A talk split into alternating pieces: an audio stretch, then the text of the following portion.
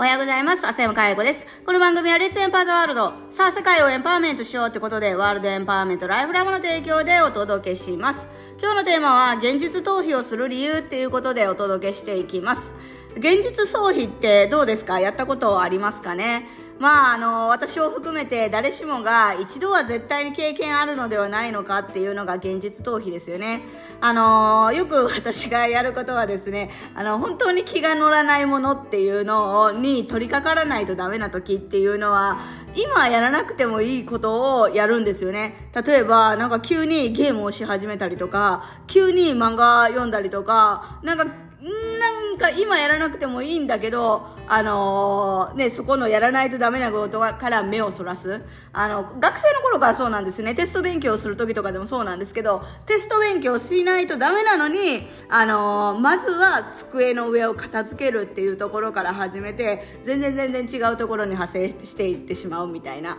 そういうところってすごいあると思うんですけど、結局のところ、なんか恥かいたり、反省したり、挫折したりとか、いろんな、その、弱いっていう部分ですよね。それを出せる人っていうのは本当は強い人なんじゃないのかって最近すごく思うんですね。どういうことかっていうと自分のそういうダメな部分とか弱い部分っていうのに向き合うにはかなり体力がいるっていうかかなり精神の強さがいるっていうか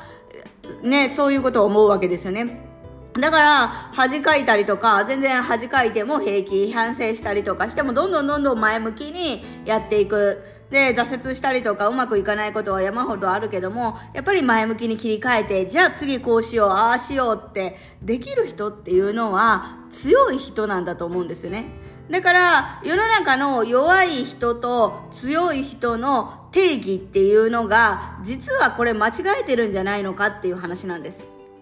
本当に弱い人っていうのは自分に、あのー、向き合うことができないんですよね。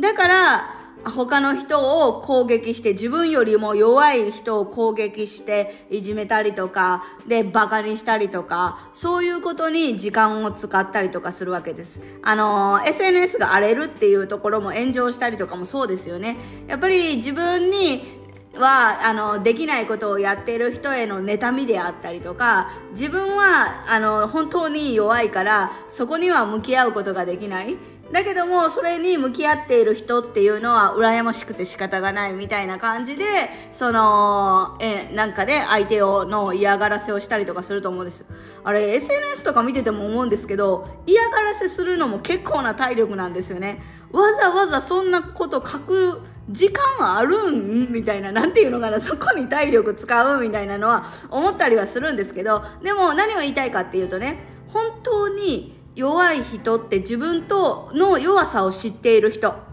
自分の弱さをちゃんと受け止められている人っていうのは本当は強い人なんですね。だから恥かかないとか失敗しないとか挫折しないとかっていう人が強いすごい人なんじゃなくってそれをもうできちゃう。問題になら、問題にしない人。その強さがある人。これが本当の強い人ではないかというお話です。で、結局のところ、それを持っていないと、やっぱり何をチャレンジするには失敗とか恥かいちゃったりとか、あの、挫折することなんて、つきものなんですよね。うまくいくものはチャレンジとは言わない。ので必ず何かやったこともないことにチャレンジするっていうことはそういうのがつきものになるわけですよね。だからあの現実逃避することが悪いわけではなくってそこの本当の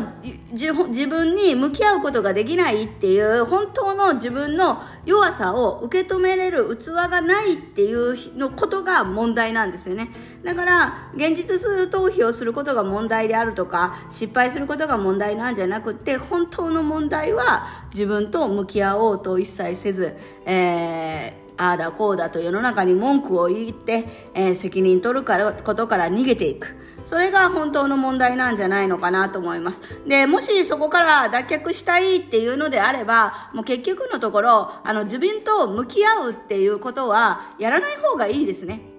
っていうのは自分と向き合う強さがない人があの向き合っても結局のところ現実逃避をするだけになりますからじゃあどうすんのって言ったらやっぱり俯瞰するっていうことが非常に大事だと思います。自分の内面を見てももう何も出てこないはずなんですよ。もう今までどんだけ自分の内面を見たのか自分と向き合ってきたのかですよ。